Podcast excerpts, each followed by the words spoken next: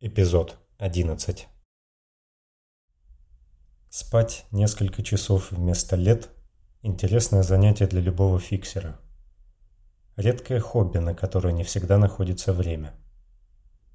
Пока Райнер отдыхает, Ингрид успевает разобрать данные по трупу и остается караулить мертвеца на мостике. Пол убеждал ее, что в этом нет необходимости, но она предпочитает перестраховаться – Через пять часов фиксер возвращается, и она сама отправляется спать. А когда просыпается, Райнер шестой час ломает голову над шахматной аналитикой. Ей приходится почти насильно тащить его в камбус и заставлять поесть. Затем вновь. Клетки, фигуры, ходы. Она не хочет мешать, поэтому изучает медицинские данные мертвеца – Пол не видит в них никакого значения, и Ингрид это настораживает. Для человека, столь помешанного на поиске скрытого смысла, он слишком уж равнодушен к результатам своего маленького исследования. Хотя интерпретировать их без помощи Искина действительно проблематично. Амата пытается соотнести данные с информацией из корабельной энциклопедии, но ощущает острую нехватку научного багажа.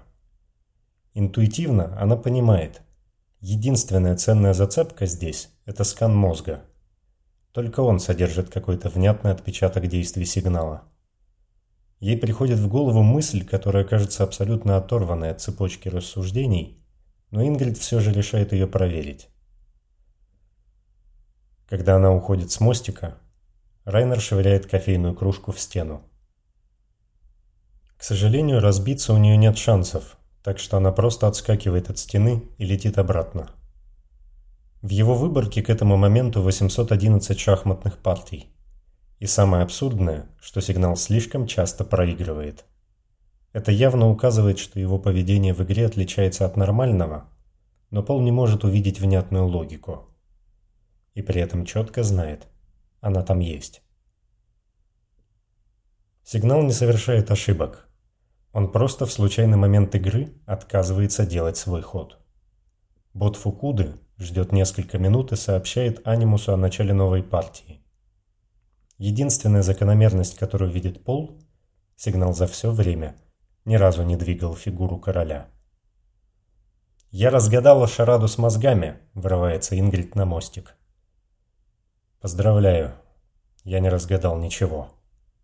«Вот и отлично», у тебя есть повод отвлечься. Она садится в свободное кресло и копается в терминале. Выводит на один из главных экранов на стене изображение мозга с подсвеченными зонами активности. «Узнаешь?» «Я это видел. Дважды». «Отлично», – кивает Ингрид. «Запомни эту мысль. А теперь посмотри на картинку со сканера». Она выводит рядом почти идентичное изображение. «Стоп. Райнер хмурится. Вторая картинка со сканера. Тогда откуда первая? Из твоего саркофага.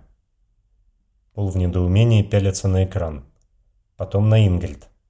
Потом снова на экран. Девушка позволяет ему догадаться самостоятельно. «Если ты меня слышишь, подумай о красном», – тихо произносит он. Подсвеченные участки мозга отвечают за восприятие цвета являются прямой отсылкой к пробуждению любого фиксера. Он не пытается понять людей. Он пытается понять нас. Райнер разворачивается к своему экрану. Спящий король. Что? Не понимает Ингрид. Он никогда не ходит королем, даже когда это является самым оптимальным решением. Он использует шахматы, чтобы показать метафору. Понятнее не стало, но я рада, что ты снова способен умничать. Неподвижный король – это спящий король. Популярный мифологический сюжет. По сути, он является фундаментом концепции гиперсна. Того, что отличает нас от других людей. Шахматы и мозги – это все об одном – Ему нужны мы, именно мы. Пока Пол и Ингрид строят догадки о мотивах сигнала, количество нанитов в шлюзовом отсеке незаметно увеличивается. Они медленно самокопируются в костной ткани мертвеца, используя отключенных соседей в качестве строительного материала.